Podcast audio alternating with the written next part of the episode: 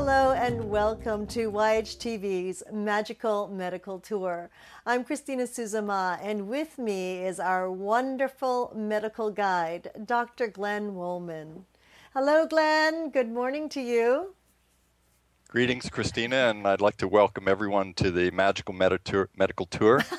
I am Magical Mystery Tour. I know. Tour. you see, I got you on that roll now. you got me on a roll. I'm going to have to see a specialist.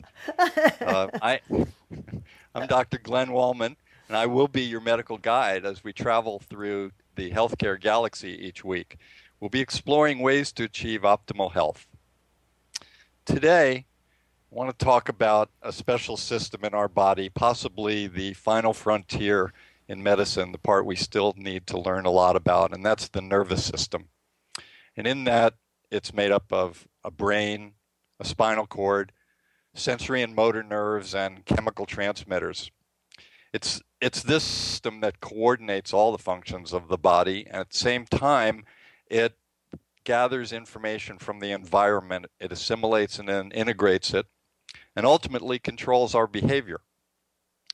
When all the systems are functioning properly, the life is good. But when things go awry and something's wrong, like a loss of sensation in extremity or an inability to move a part of the body or a difficulty speaking appropriately, then life becomes a challenge. And not only is it one of the most devastating challenges that we see in our species, but it's also a challenge uh, for the patient's caregivers. So I send a blessing out to all those that are going through disorders of the nervous system and for their caregivers. The specialty in medicine that does figure out the complexities of the nervous system is neurology. And my very, very special guest is a neurologist. He's in a private practice and also a professor at the UCLA School of Medicine in Los Angeles, California.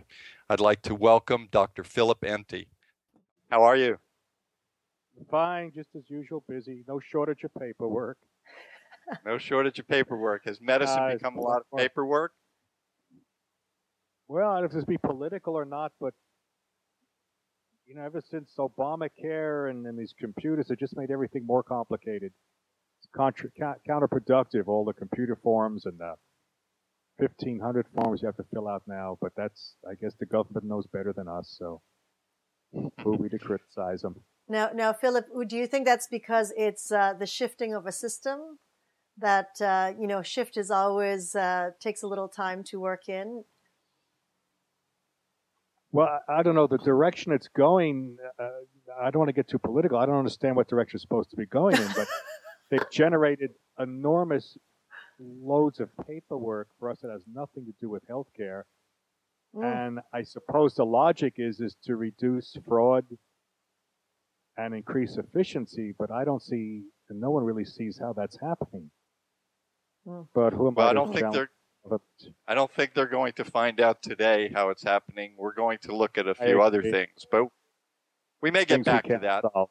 Yeah, uh, today, just to give you and everyone else uh, a direction as a medical guide, I always like to suggest kind of a path that we'll take so the audience will have an idea.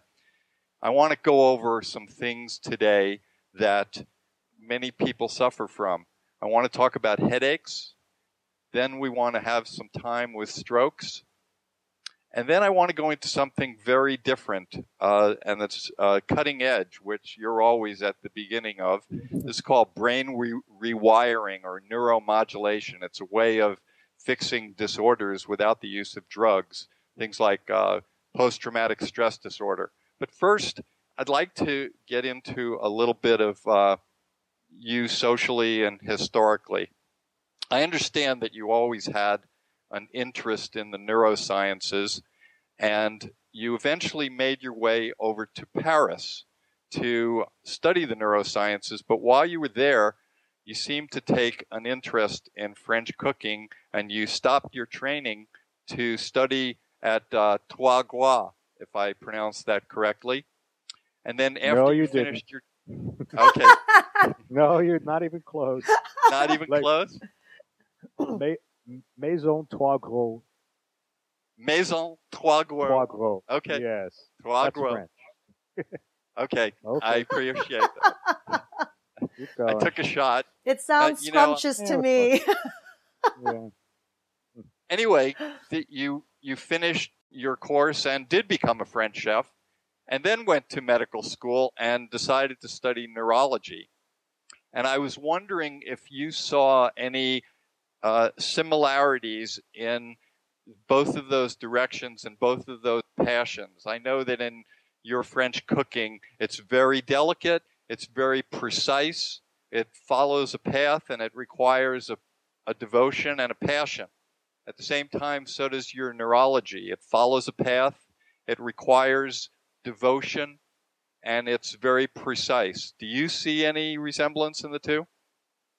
Well, I see differences. The, the one major difference is the chef is there to be appreciated by other people.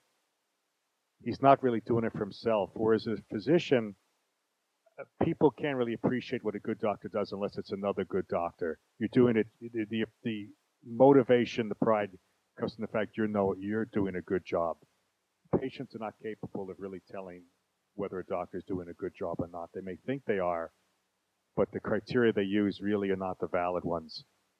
I mean, when I make a good diagnosis or I treat correctly, the patient really can't appreciate that. Whereas uh, uh, another neurologist or I can know I did a good job. So the motivations are one is self-generated, one is external approval. In other words, a chef needs an audience, a, a doctor doesn't. And the doctors who have audiences are not the very good ones, the ones you see on TV. Oh, don't say that. I'm on TV. Well, no, I wouldn't call this TV. the big, the big, the big buck, the big time guys. You know, I was I was thinking the other day about how to introduce you, and uh, I thought about this commercial came into my mind about. Uh, remember that it was an anti-drug commercial where they showed an egg and they said this is your brain and then they opened Yeah. it up and fried it and this is your brain on eggs Yeah. and I thought, well, if if the brain is represented by the egg, and you're a neurologist studying the brain, and you're also a chef, and certainly chicken is a very important part of French cooking. I wonder if you could tell us, our listening audience, for the first time, which came first, le poulet or les œufs? How was in the kitchen or in the real world? pronunciation? In the kitchen, it's the egg, where the it's the chicken. But in the real world, I, I was taught the chicken came first because the egg wouldn't know what to develop into. It was if it wasn't for a chicken first, it wouldn't know where to go. Hmm. But anyway, that's that's the party line. In cooking, no. and You need the speaking speaking of that, eggs. I wanted to uh, stay on the social issue a little more. As I've been growing up and still growing up, you, ha- you have. still, still, I said, per- periodically I hear about um, foods that we should eat that are brain foods. They make us smarter. So, who would be a better person to ask than a chef and a neurologist? Are there any brain foods out there that'll make us smarter? There's no real evidence. The problem with all these studies is that they said these nice chemicals are in the food, but how do they get to where they're supposed to in the brain? As you know, as a doctor, they're destroyed in the stomach. The best example was about 20 years ago, they did an experiment where they taught cockroaches uh, a, a maze, how to go through a maze to obtain whatever cockroaches want to eat, or how to avoid raid. I don't know. So they trained these cockroaches how to do the maze, and then they ground up the cockroach's head and they fed it to other roaches. Oh. And they claimed the other roaches now knew by eating the, the smart one's head how to navigate the maze, which is nonsense. I mean, how do the whatever proteins are in the cockroach's brain get to the right part of the new cockroach's brain? What they found basically was my field of olfaction. The original cockroaches were leaving a scent trail that the new roaches were finding. So you could really feed them Olfaction for others brain. is it's the sensory apparatus. Yeah, they were smelling where the first roaches went. That's So fantastic. yeah, but the so the bottom line is, I mean, whether like they have these, I mean, all these products, but how do they get to the right part of the body through the digestive system? The answer is they probably can't. Hmm. Uh, there was some vague. The, one of the they used to say fish will make your fish will make you smart. There's some validity. Fish contain lech, lecithins, which are metabolized into acetylcholine, which is a precursor for certain brain functions. We're trying to treat Alzheimer's disease by increasing acetylcholine levels in the brain.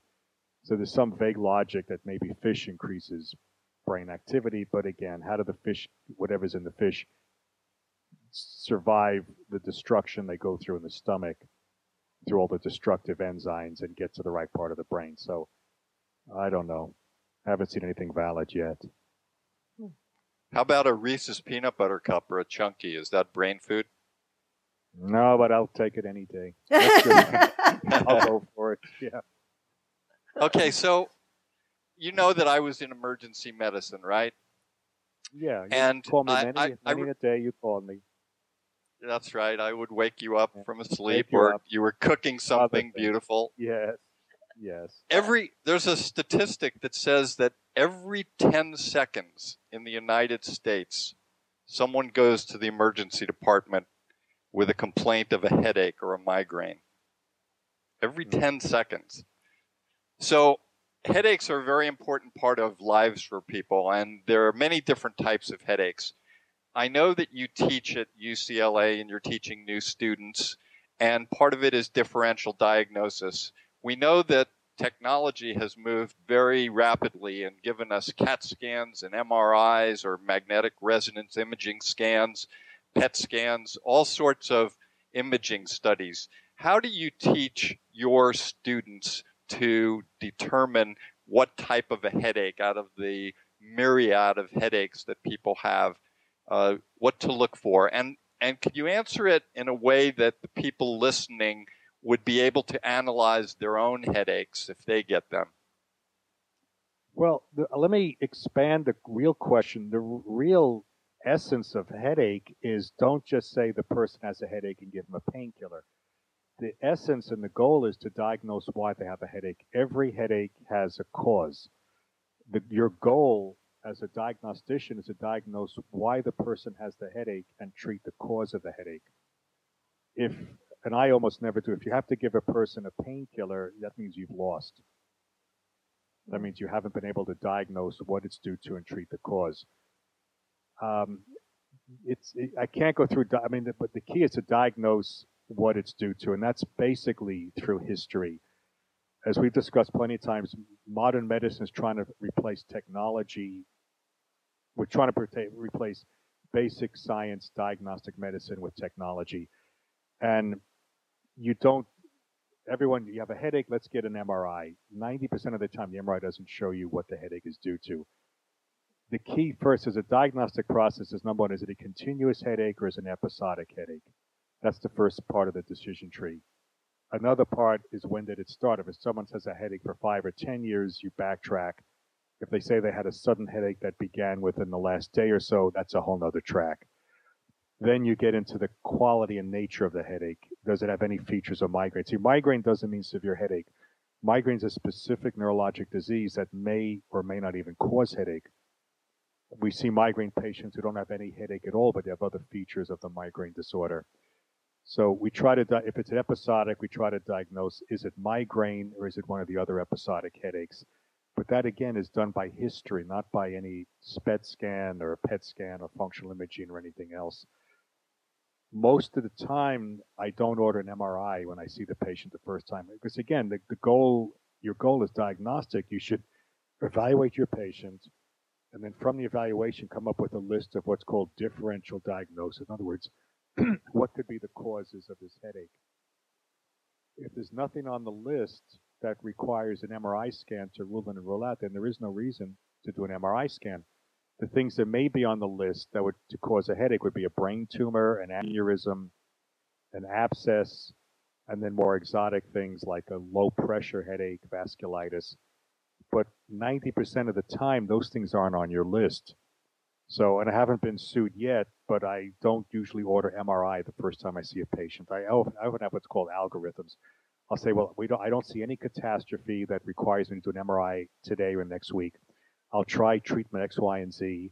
I'll get them back in a week or two weeks or three weeks. And if they're better under that treatment, then that rules out anything that could be wrong with the brain that an MRI would solve, solve the per, solve the answer. So they don't get an MRI. Uh, to get back to politics and medicine, one reason healthcare is so expensive is that everybody, almost everyone with, with a headache, gets an MRI at two to three thousand dollars a shot. And I, from what I've seen, 90% of them are not needed. To get back to emergency, if you go to the emergency room with a headache, you're going to get a, an MRI or a CAT scan, even if the headache has been there five years, and you've been taking Vicodin or whatever else, and you ran out of your Vicodin 90% of the time they're going to do a CAT scan and waste another thousand dollars of, of somebody's money. What about uh, migraines? Let's talk about them for a while mm-hmm. because, and, and even staying in within the concept of headaches, when people do get headaches, various types, they're re- sometimes they're incapacitating. Incapacitating. The there are people that can work through their headache, take a an anti-inflammatory and go on with their day, but it's always in the background. But we see people with migraines that have they can't look at light, they can't hear sounds. Uh, yeah. It's very difficult for them to live, and they and they're always in the background. They're always worried. Are there things that people should know about migraines that we we don't know yet? Well, a lot of the lay public still assumes migraine means severe headache, and it doesn't. Migraine has nothing to do with the severity of headache. Migraine is, is a primary neurologic disorder. We know what are the brain centers involved in causing the disorder. We have quite a bit of the, the neurochemistry and the neuroanatomy mapped out for what causes a migraine. The key to migraine is it isn't just a headache. It the, the neurologic signals causing migraine cause all other kinds of things like when migraine can't stand light or get nauseous or vomit or have to go into a dark, quiet room, it's usually not because their head hurts so much and they're wimps and they can't stand the pain. It's because the migraine is causing it to be very sensitive to light or sound, or it can actually make them throw up or at least be nauseous. Uh, in children, you can have children that just plain throw up and don't even have migraine. So when you see a migraine patient who says, I have to go in a dark, quiet room, I'm sick, I can't stand light, it's not that they're weak people. It's that the migraine is doing that to them. And you don't even have to have a headache to have those kind of symptoms. And migraine can cause other symptoms by something called spreading depression, which is actually suppression of brain activity. And you remember the lady who was announcing at the Emmy, what is it, the Grammys about six months ago, who started to speak in gibberish that was actually a migraine causing that. It can cause speech dysfunction, cause blindness. Usually it's transient, thankfully, but the key to migraine is it's not, it doesn't mean headache. It's a neurologic disease that may or may not cause headache. What kind of treatments are there for people that have this? Well, due to medical research, you've actually lined out and elaborated on the chemical reactions that take place in a migraine disorder. One of them is due to certain uh, serotonin syndrome. So we have these very effective drugs called triptans that will actually block the chemical process that leads to migraine pain. And there's about four or five different triptans. So one way to treat migraine is called is called abortive. Is that you give the person a pill that will uncouple the migraine brain reactions when they start. Uh, certain selected patients, that's the best way. The other way is called preventative. It's you give them pills they take every day to prevent the headache from starting. And the key to migraine is every patient has to have their, their therapy tailored to the nature of their headache, their own personal lifestyle, their preferences. Some patients don't want to take pills every day so we give them the abortive. Some patients can't stand the fact that the headache may start any minute. Like the sword of Damocles. They're nervous at any any minute in their day the headache could start. So those we would tend to use the preventatives. So those are the, the two categories of medications we use. When you talk about lifestyle, are there things that people can do in their lifestyle to avoid some of these headaches? Well, are you referring to migraine? In reference to migraine, yes, there's many the theory of migraine, it seems to be provoked by external sensory stimuli, at least in part, that produce abnormal brain reactions. There's many triggering factors, and many migraine patients have figured out their own triggering factors. There's no one list for everybody, but there's at least 30, 40 triggering factors. The more common ones are foods, or certain elements in foods that can trigger migraines. Uh, menstrual cycle for women, the hormone change will trigger migraines, and that's called catamenial migraine. Uh, the other things is barometric pressure, uh, odors, light, change of day-night cycle. So any, I usually give the patients a list, and they try to go over it and see if their headaches are related to one of the things on the triggering factor list. But many of the patients have just figured out themselves that a certain odor will trigger migraine, or if they change uh, their they change time zones, or they go up in an airplane and have barometric pressure change, that'll trigger a migraine. It's really interesting um, that you bring that up. I, I actually had a, a, friend of ours, a, a young uh, a mother, and whose 16 year old daughter was suffering terribly during her menstrual cycles in the uh, since November, and I can't remember the list of medications that their doctor put her on. You know, and she even went to emergency one day. And the mother just said, you know, I, I just hate her being on all this medication. Is there anything you can suggest? And I said, well, first and foremost, she's 16. She's very athletic.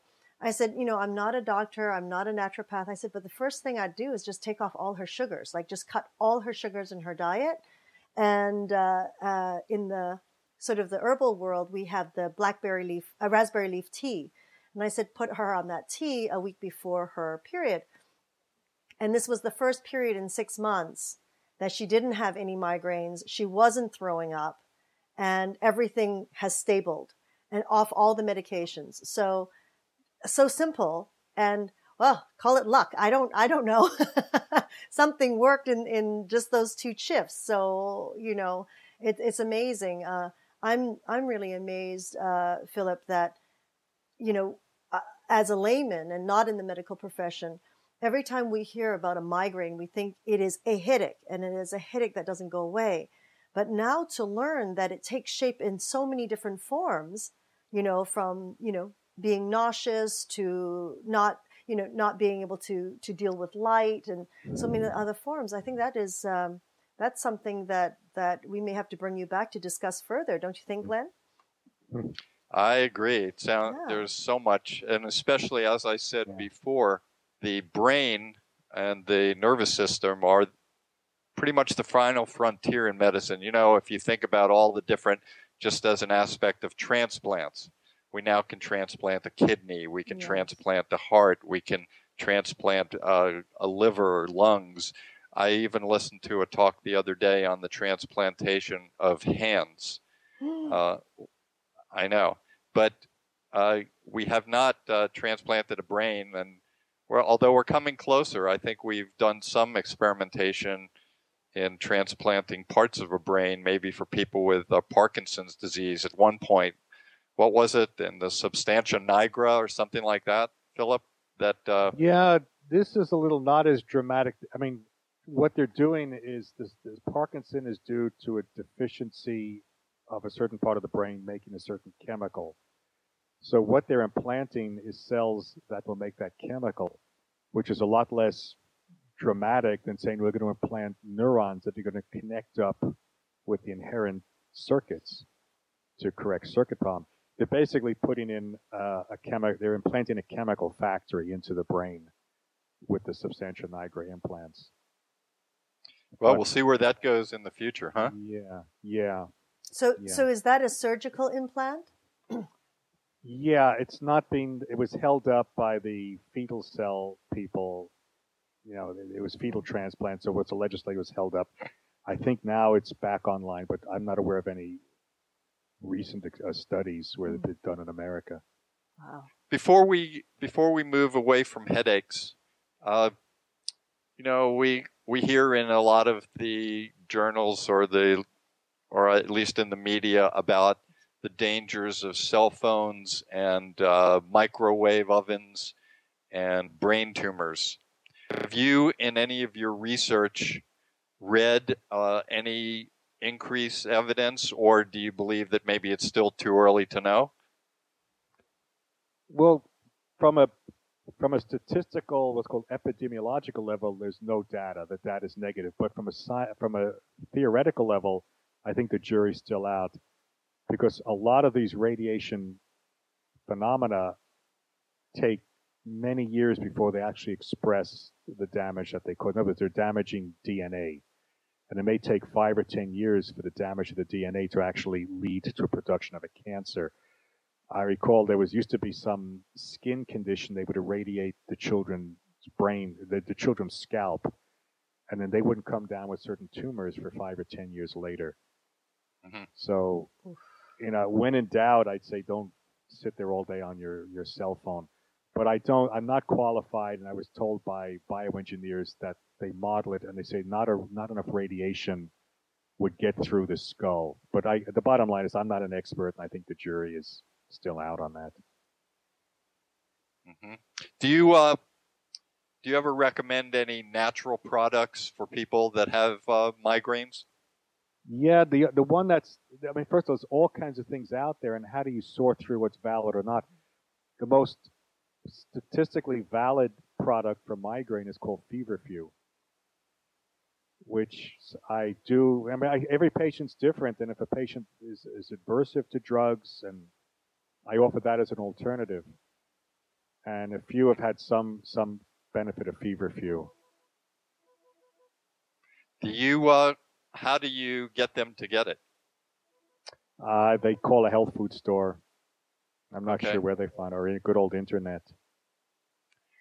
I would say, and I'm always happy when I hear about uh, natural things, but as Christina and I spoke about earlier, just because it's natural doesn't mean it's necessarily healthy for you. We always talk about the sun and arsenic and nicotine all being natural products, but uh, feverfew does have some uh, some legitimate uh, healing processes. But if you're going to take it, I think you need to do it under the care of someone that knows what they're doing and also someone that can teach you to recognize whether or not you should be taking it because you should consider it just as if it were a drug that that has side effects.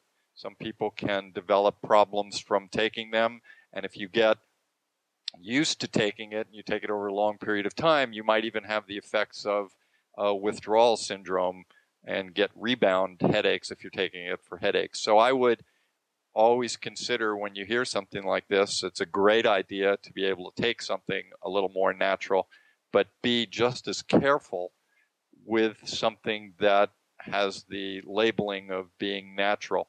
One of the things, if you can't find information on feverfew, it seems to work in many ways like aspirin, or at least it works on many of the things that aspirin does, but obviously a little more complex. So if you just went to look at the side effects of what aspirin might do, uh, you would be able to see some of the things that feverfew might do as a side effect, but still it has some potential for uh, helping people that have those migraines that can't take the medications that you mentioned before. So I'd like to move on now and talk about another topic, uh, and that's a stroke. It again on a uh, statistical basis. I read something that recently said, on average, someone in the United States has a stroke every 40 seconds. So, with that as an introduction, Philip, I would like you to maybe give us all Stroke 101 uh, and then we can talk about some of the treatments. Well, the treatment, well, stroke basically, the, the stroke basically means blood flow has been cut off to a certain part of the brain to cause damage. And the symptoms of the stroke are a function of what part of the brain was damaged. Uh, there's two basic kinds of stroke. There's the hemorrhage and the ischemic. Hemorrhage means basically the blood vessel broke. So there's a collection of blood within the brain. That's treated entirely differently than the other type, which is ischemic. Ischemic means blood flow is cut off to a certain part of the brain. A certain part of the brain is basically choked from lack of blood flow. You divide that into two gross categories. The interruption of blood flow came either from a blood clot that traveled through the system and wound up in an artery going to the brain. And that's divided further into blood clots coming from the heart and blood clots coming elsewhere. And the other type, which is more common, it's due to a blockage of the artery going to the brain, most commonly the carotid artery. Uh, the whole field has exploded in the last 15 years because now we can actually treat stroke. The key to treatment is what caused it. We, uh, the first step is like with headache is diagnose why the person had a stroke. If it's due to a, a hemorrhage, that's an entirely different treatment than due to an interruption of blood flow. Uh, the interruption of blood flow aspect, we, we were kind of we're doing what cardiology did, but we're about 10 years behind.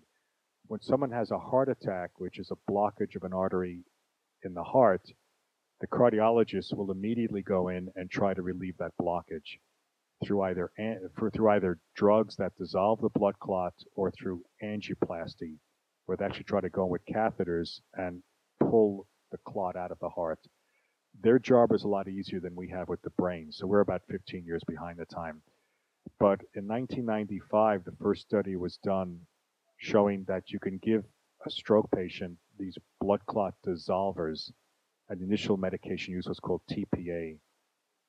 And they got, it wasn't a brilliant black or white home run, but they showed statistically significant outcomes when these stroke patients were given TPA in the first three hours. I don't want to elaborate. There's all kinds of criteria, guidelines for who gets it, who doesn't get it. But at least the first study showed for the first time that it can actually reverse a stroke with an emergency treatment by dissolving the blood clot. The field has evolved incredibly since then because again, dissolving it with giving a, a medication to the, into the vein is not that effective. So we took the model of what the heart cardiology people were doing and tried to actually insert catheters into the arteries that go to the brain to number one, either dissolve the clot by squirting this dissolving chemical directly on the blood clot, or even more impressive, using what's basically a, a corkscrew device to try to corkscrew through the blood clot and simply pull it out, which would be the ideal situation. Um, this this was, I mean, this this started 15 years ago, but it's really only exploding now.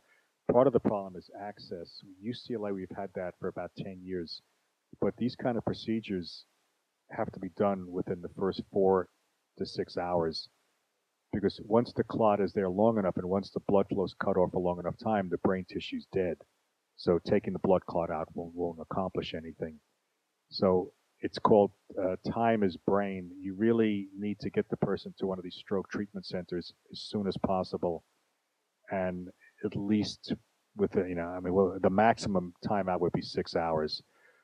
And now slowly the centers like UCLA are training more and more people to do what's called invasive neuroradiology, or in other words, stick the catheters through the arteries to reach the brain to either dissolve the blood clot or pull the blood clot out.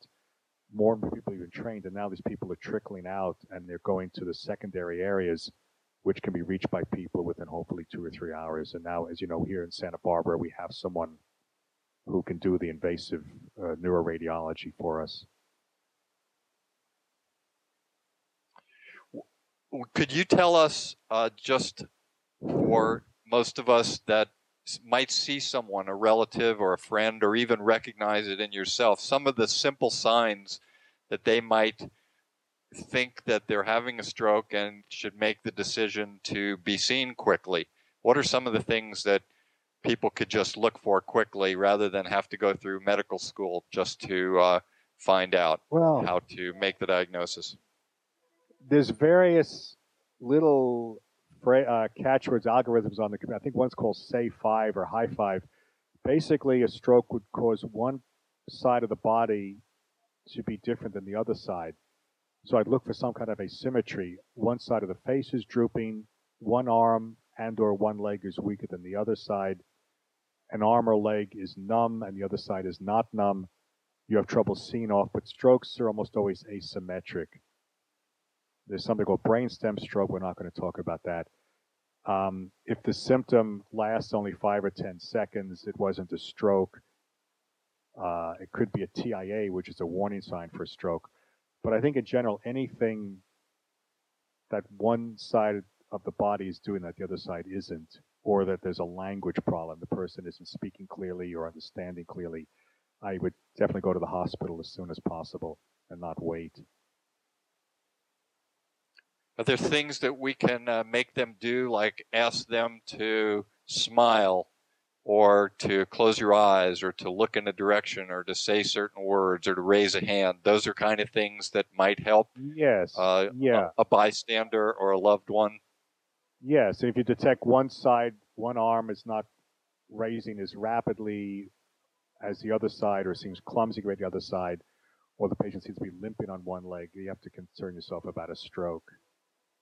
Hmm And now, after you have a stroke and you've been to the hospital, and either they've been successful, you got there quickly and it was successful and everything is okay, uh, that would be one algorithm. Is there something that people could then do to prevent a second stroke? And then the second part of that question would be if you did have a stroke and it went to completion and you were now left with certain deficits, is there hope that those deficits can be uh, brought back? We hear so much about uh, retraining the brain and plasticization of the brain. Well, there will be recovery after a stroke, which is why you see all of these.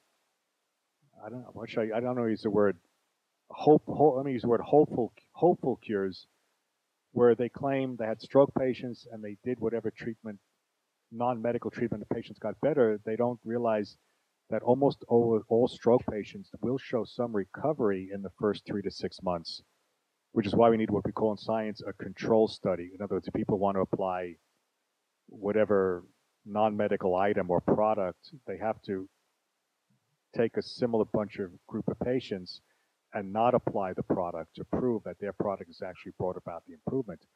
Because stroke patients will improve spontaneously, and there's you have a marketing situation where there's a lot of people are devastated by stroke, they're desperate, and they'll reach out to any kind of a, a cure that's been proposed without having a scientific background to realize there's no data to support that cure.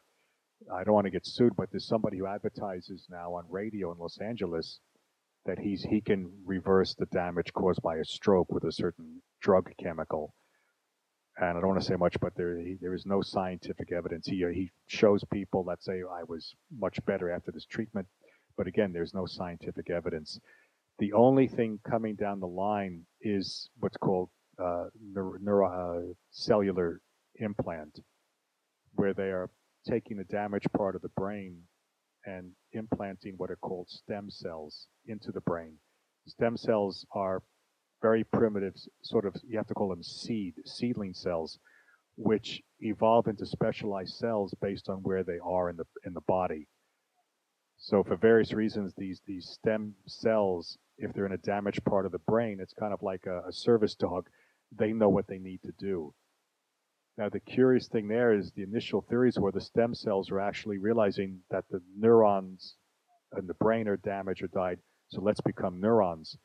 The newest studies is not true that they're becoming cells that stimulate the growth of other new cells or stimulate the growth of blood vessels, but they're really not becoming neurons to replace the damaged neurons. But there are some control studies saying these stem cell implants will permanently improve a, a, deficit caused by a stroke. As far as what, what your phrase is called secondary prevention, in other words, someone's had a stroke, how to reduce the risk of a second stroke. First of all, the risk is very high after a first stroke. It means there's something wrong with your body that caused a stroke. And if it's not detected and fixed, you probably will have another stroke over the another next year or two years, whatever. The key to this is like my headache model. You need to discuss and diagnose why the person had the stroke. Is it due to a blood clot coming from the heart? Then you need to treat the heart to prevent further blood clots. Is it a blockage of an artery? Then you probably need to fix the artery either with something called endarterectomy, where they actually operate, open up the artery, clean out the blockage, or an alternative treatment now called angioplasty, where they put a, a catheter into the artery and they blow up a balloon to distend it back to where it should be. Um, there's also treatment of what are called the risk factors. People usually have a stroke because they're not taking care of themselves. They have diabetes, hypertension, they're smoking, their cholesterol is high. So we need to work on the risk factors. And that's that's a multidisciplinary approach of basically getting the patient to reduce his cholesterol if it's high, blood pressure if it's high, stop smoking, get into exercise, and try to slow down the what's called atherosclerosis process that hardened his arteries to cause the first stroke. Nice answer. I think that Thank was uh, really complete and well done. There's, you know, there's so much interest in medicine. One of the things that I love about medicine is that it's always a frontier. We're always finding new things. And we're getting more and more specialized. I was discussing with a colleague the other day about uh, blood clots, and there are now specialists that are just studying the inside lining of blood vessels and what happens on them and what what the clots are caused by and so many of the things that we think about with just cholesterol being the problem. We're finding out that it's much more complex than just cholesterol. We're finding out that there are many different types of clots that happen, and some clots are stable and some clots are unstable. And I think that uh, at some point we'll we will have someone on this show that can discuss that because I think it's a very interesting topic. I'd like to um, move now into something that's uh, really cutting edge. And that's something you and I talk about a little, but I think that our listeners should know about. It's called neuromodulation and rewiring the brain. What can you tell us yeah. uh, is out in the uh, uh, horizon? Well, this will be one of the next big things in science, not just neurology, but science. It's in its infant larval state but I just went to a seminar at Stanford about it, and it's fascinating how much progress they're making. Basically, up until now, we've been trying to. Well, let me backtrack. Most drugs are used for brain diseases will either speed up or slow down the activity of neurons, because that's how the brain works. The neurons fire signals, and they transmit signals and perform whatever functions they are by either firing more rapidly or more slowly or in different synchronies with other parts of the brain. So the the brain comes down to a computer where it's each part is sending signals to another part, and that's what leads to behavior and neuron function. Up until now, the only way we've been able to modify the firing of neurons and the circuitry is by using drugs. There's another way to change the firing activity of neurons, and that's with electric stimulation by applying electricity, you can either make these neuron cells fire faster or slower or in different synchronous patterns. So the, this field doesn't, its own doesn't even have a name. The names they use for this field, it's either called deep brain stimulation, neuromodulation, functional neurosurgery, or the title of the Stanford uh, symposium was rewiring the brain. In a nutshell, what the purpose of this endeavor is, is to discover what are the abnormal circuits involved in any specific illness. And now we're even talking about psychiatric illnesses. Number two, to discover what is the abnormal firing activity or signals that these centers are giving that are abnormal. Number three is to design a system where you can put electrodes into the deficient parts of the brain or even other parts to try to correct the abnormal signal firing pattern and restore it to normal. Now, the first two examples of this were Parkinson disease and a shaking disorder called essential tremor. And these were these were fairly simple and straightforward. We know exactly where the Parkinson disease abnormality is. We know what it is.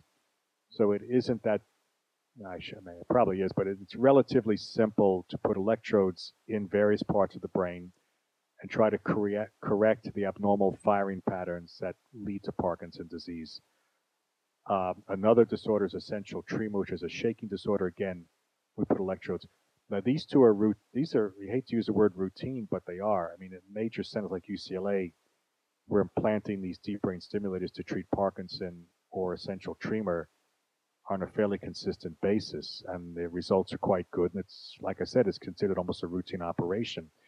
What's very exciting is it's going to, it's in the process of being expanded using the higher technology brain imaging, which is primarily something called functional imaging, which is you can see what parts of the brain are active in different activities, and then take people with a medical impairment or psychological psychological impairment to compare to the people who are normal to see what the differences are. You can elicit data on what is causing a certain abnormality, and then from that you can lead to how can we correct the abnormality by putting electrodes in the brain and stimulating parts of the brain. Now, what I found fascinating, this is now spreading over into the world of psychiatry and psychology. Certain disorders are fairly organic, like uh, obsessive compulsive disease and post traumatic stress disorder and I was very impressed by the work on post-traumatic stress disorder. They found basically post-traumatic stress disorder because of the childhood stress or the previous stress, when certain stimuli reach the brain, they cause one part of the brain to abnormally activate another part called the amygdala, which makes perfect sense, is the traumatic memory part of the brain. And so now simple stimulus that wouldn't really cause the amygdala to become too activated now cause the amygdala to become activated, and that leads to fear, emotions, and panic. So they actually have a, a neurologic basis for PTSD. It's this abnormal early activation of this amygdala. So it hasn't been done yet, but I'm sure it will be pretty soon. The next logical sequence is to implant stimulators in the brain. So in a these, these deep brain stimulators. So when a person receives a certain image, like a person who's been in a car crash, PTSD means they, they see a car crash or they hear one or they read of one, and then they go into this panic mode where they can't function.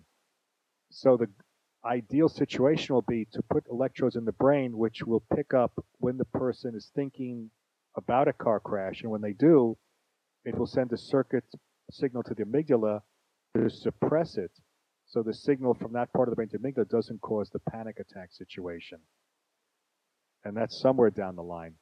There are, I think, some implants being done for OCD, which is again, it's, it's another short circuit in the brain where people cannot stop themselves from following certain traditions. It's due to reward. They get abnormal rewards for following whatever obsessions they have and we're now using electrodes to block those, those abnormal circuit patterns also. Uh, so eventually, I see medications will be replaced with electric stimulation because it's actually, as crazy as it sounds, you're drilling a hole in someone's brain and sticking electrodes in. It's actually probably preferential to saying you'll be on pills the rest of your life. Do you think? Think? Uh, well, I well, can, see, see the, original, initial, initial one probably, probably have something where it have, to have an external, external battery, source, an external uh, uh, switch, switch on and on and off. Do you see at, you see at some point where they will be able to, with nanotechnology, insert a little, little implant? Uh, external is kind of down the line. They do have external stimulators for. They, we do these things for seizures also, and people can feel a seizure coming on and those people have these brain stimulators. They have a magnet. They can turn the brain stimulator on. But all of these systems we're talking are completely internal, and the per, there's nothing that you could see that would tell you the patient has one of these brain stimulators. But the field is so larval right now. But I mean, the, the applications will be incredible in the future. And who knows? Who knows where it'll go or wind up. Philip, so yes. I, I, have another question which we haven't uh, planned on speaking about, but I know we have a few minutes left, and I, I am going to want to ask you for a tip, uh, some kind of a health tip that's going to be standard for all of the guests that come on. But before we get to that tip, uh, I wanted to know what where where does consciousness come from? I don't have. I mean, See, I know enough to know I don't know much about certain things, and that's one. I mean, they can go on forever with philosophy. there's there's hundreds of theories, and I I mean the answer is we don't know. You know, every generation, every culture has theoretical explanations for what they see around them, but I don't have any. You know, I don't know any more than anyone else on that. So in other words, I know enough to know I don't know, and I think that's my final answer. Do you want to call a friend? Everyone has opinions, but we know what we said about it in private. So I don't know. If you knew someone to call to tell me what consciousness is, I, I mean, just read lure things, and none of them really, you know, every. I mean, even even the prehistoric people had explanations for everything they saw around them, and I think in a thousand years, our explanations for consciousness will be laughed at by whoever's around then, if anyone's around. So I don't, I don't get involved in that. I knew that. I was I was hoping that on TV I could uh, get you to give us the answer. I could coerce you into yeah. giving us the answer that I know that you know, but you're keeping from us. Yeah. A tip with headache is stay away from drugs. Like the example you heard. I mean, to get I'll get back to my real tip, but the little tip I was thinking, you may you may I was mentioned that child with the with the menstrual cycle migraine. Yes the the way to again, as I said, the way to, to treat it correctly. If it's only menstrual cycle, there are certain drugs you give that are actually quite harmless, only at the time of menstrual cycle or one or two days before. So again, you have to treat these things smartly. And if they were s- slamming this girl with drugs, that's wrong. They should have realized it's menstrual migraine and treated in a smart bomb way, not just a sledgehammer way. But that gets, that gets to my big tip is an incredibly common cause of headaches or headaches getting worse is what's called medication overuse headache. Oh. And as simple as it sounds, it was only discovered, I think, 20 years ago. Uh, and it, it's so hard to convince patients. Well, half the patients accept it and half don't and go on and continue to have headaches. But in brief, if you have a headache disorder, primarily migraine, if you take a lot of medication, and it could be as benign as aspirin or Motrin, eventually the brain, like I said, rewiring the brain, the migraine parts of the brain have actually rewired themselves and they've acclimated to having aspirin, Motrin, or worse in the system. So if you don't take the pill, you get a withdrawal, and that causes this headache trigger to trigger another headache. So what do you do? You got a headache, you take another pill, which may or may not work, but when that wears off, it triggers another headache. So these patients wind up in a vicious cycle where basically the tail is now chasing the dog. This is incredibly common, and the pharmaceuticals don't want to hear about it because they want to keep selling their pills. And they don't want to tell you that if you have any kind of a significant headache, taking pills every day is a lose lose situation because eventually you'll probably get into an analgesic rebound cycle. And the, the, the noose gets tighter and tighter and I have patients who are taking 10, 15 over the counter pills a day and getting headaches every day. And you're trying to, you, some you can convince, but some you can't, that the reason they get a headache tomorrow is because they took 10 pills today. And to get them out of that vicious cycle can be very difficult because the first question you hear is, what do I do when I get my headache tomorrow? And I have to say tough love. You have to accept the fact that for three or four days you're going to have bad headaches. If you take a pill, you're taking a step backwards and you'll have a headache the next day. So just detox and accept for two or three days you'll be miserable. And about 90% of my patients who I can get them to accept that and do that will get better. They still have headaches, but it's not every few days. They go back to their basic migraine disorder pattern, which should not be more than one headache every two or three weeks. So that's the first way a person can help themselves. And number two, if you have a headache, don't start the vicious cycle because it takes years for the vicious cycle to start. Don't start taking a lot of uh, whatever you can buy in the pharmacy over the counter because there's a very good likelihood that you yes you're treating your headache, but over the years you'll wind up in this rebound cycle, and taking more pills just makes it worse. Thank you for that tip. Thank you. Appreciate that. You know, I have to tell you, I, I love hearing uh, a doctor say, back off the pills. I really love hearing that. don't, don't, get me started on that. I mean, half the time, uh, I'm gonna get half the time I see a patient from a psychiatrist or, or patients who've seen psychiatrists. Half the time, I'm reducing the drugs that the psychiatrists are giving them. Oh, fantastic! And, and we don't see any worsening of their disease or pathology in the patients. Whatever side effects they, or whatever symptoms they came to me for, which usually side effects of the psychiatric drugs, have improved. I mean, it's very easy to give a drug. It's not easy to get someone to decide to take someone off a drug. Right, right. I mean, it, it just sounds like it's uh, very similar to any drug someone would take out that is not um, medical, basically prescribed drug. Everything takes that time to yeah. sort of wean out of the body. Ooh. Yeah. Wow, thank you so much, uh, sure. Philip, for all this wonderful information. I'm I'm so jazzed. well, I would like to just say I am grateful to my special guest, Dr. Philip Enti, for sharing his wisdom and experience with us. Maybe bring him back again another time to talk about many of the other things he knows about. I'd also like to thank all of my teachers and healers, those that have given me healing through my life. I look forward to getting together again in the Magical Medical Tour when we explore uh, another quadrant of the healthcare galaxy. So until our next meeting, I want to wish you all optimal health. Okay, Wonderful. thank you. Thank you. Thank you, uh, sure. uh, Dr. You're Philip Enty, Dr. Glenn Woolman, our medical guide, and thank you everyone for joining us for YHTV's Magical Medical Tour which is always a mystery.